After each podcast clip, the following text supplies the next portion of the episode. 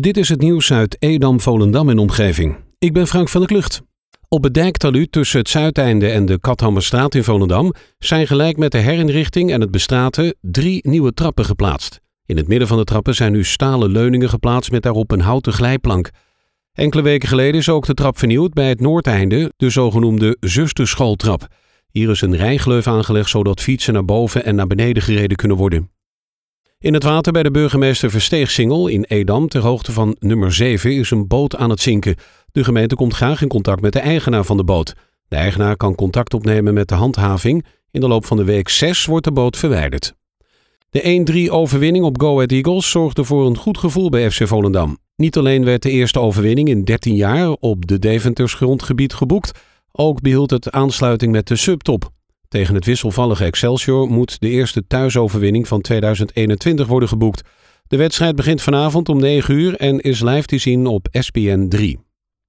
De bouw van de scheepswerf Botterplus in Volendam kan deze zomer starten. Het project op het Slobbeland is een combinatie van werk, dagbesteding, educatie en toerisme. Dat schrijft het Noord-Hollands Dagblad vandaag. Ook wordt straks de geschiedenis van het vissersdorp Volendam zichtbaar gemaakt. Op de Volendamse bottenvereniging, zorgverlener Odion en de Social Firm ligt de horeca onder de naam Culi Café Only Friends zijn de toekomstige huurders van het gebouw. Ruim 1100 huisartsen uit Noord-Holland worden komend weekend in Noordwestziekenhuis in Alkmaar ingeënt tegen corona. Het gaat om huisartsen uit Noord-Holland, boven Amsterdam, plus de regio's Haarlem en Beverwijk. Hun collega's uit de rest van de provincie worden in het AMC in Amsterdam geprikt. De coronaprikken worden in het weekend gezet, zodat patiënten er dan het minst last van hebben. Vanaf aanstaande maandag begint de gemeente met het herstraten van het hofje cornelis Dirkszoonlaan 240 tot en met 304 in Monnikendam. Deze weggedeelten zijn tijdens de werkzaamheden afgesloten voor verkeer. Naar verwachting duren de werkzaamheden tot ongeveer 19 maart. Tijdens de werkzaamheden worden daar, waar nodig, loopschotten neergelegd om de bereikbaarheid van woningen gedurende de werkzaamheden te garanderen. Voor de bereikbaarheid van de hulpdiensten, afvalinzameling en dergelijke wordt een tijdelijke ontsluitingsweg aangelegd. Het aantal coronabesmettingen in de regio Zaanstreek-Waterland zette donderdag door.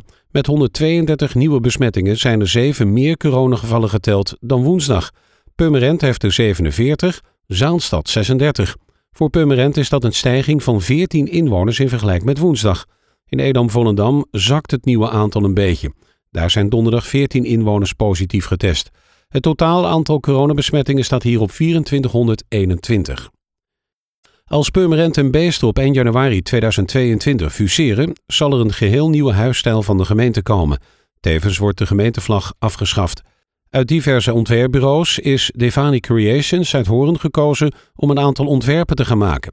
Als leidraad krijgt de opdrachtgever mee dat deze het unieke karakter en de ambities van de nieuwe gemeente moet uitstralen.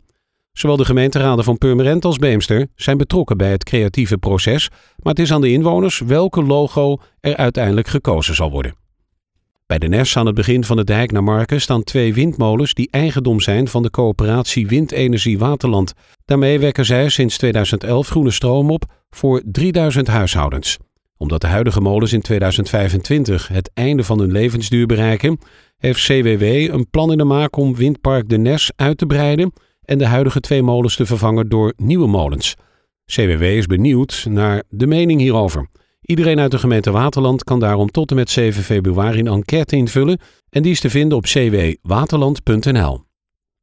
Tot zover het nieuws uit Edam, Volendam en omgeving. Meer lokaal nieuws vindt u op de Love Kabelkrant, onze website of in de app.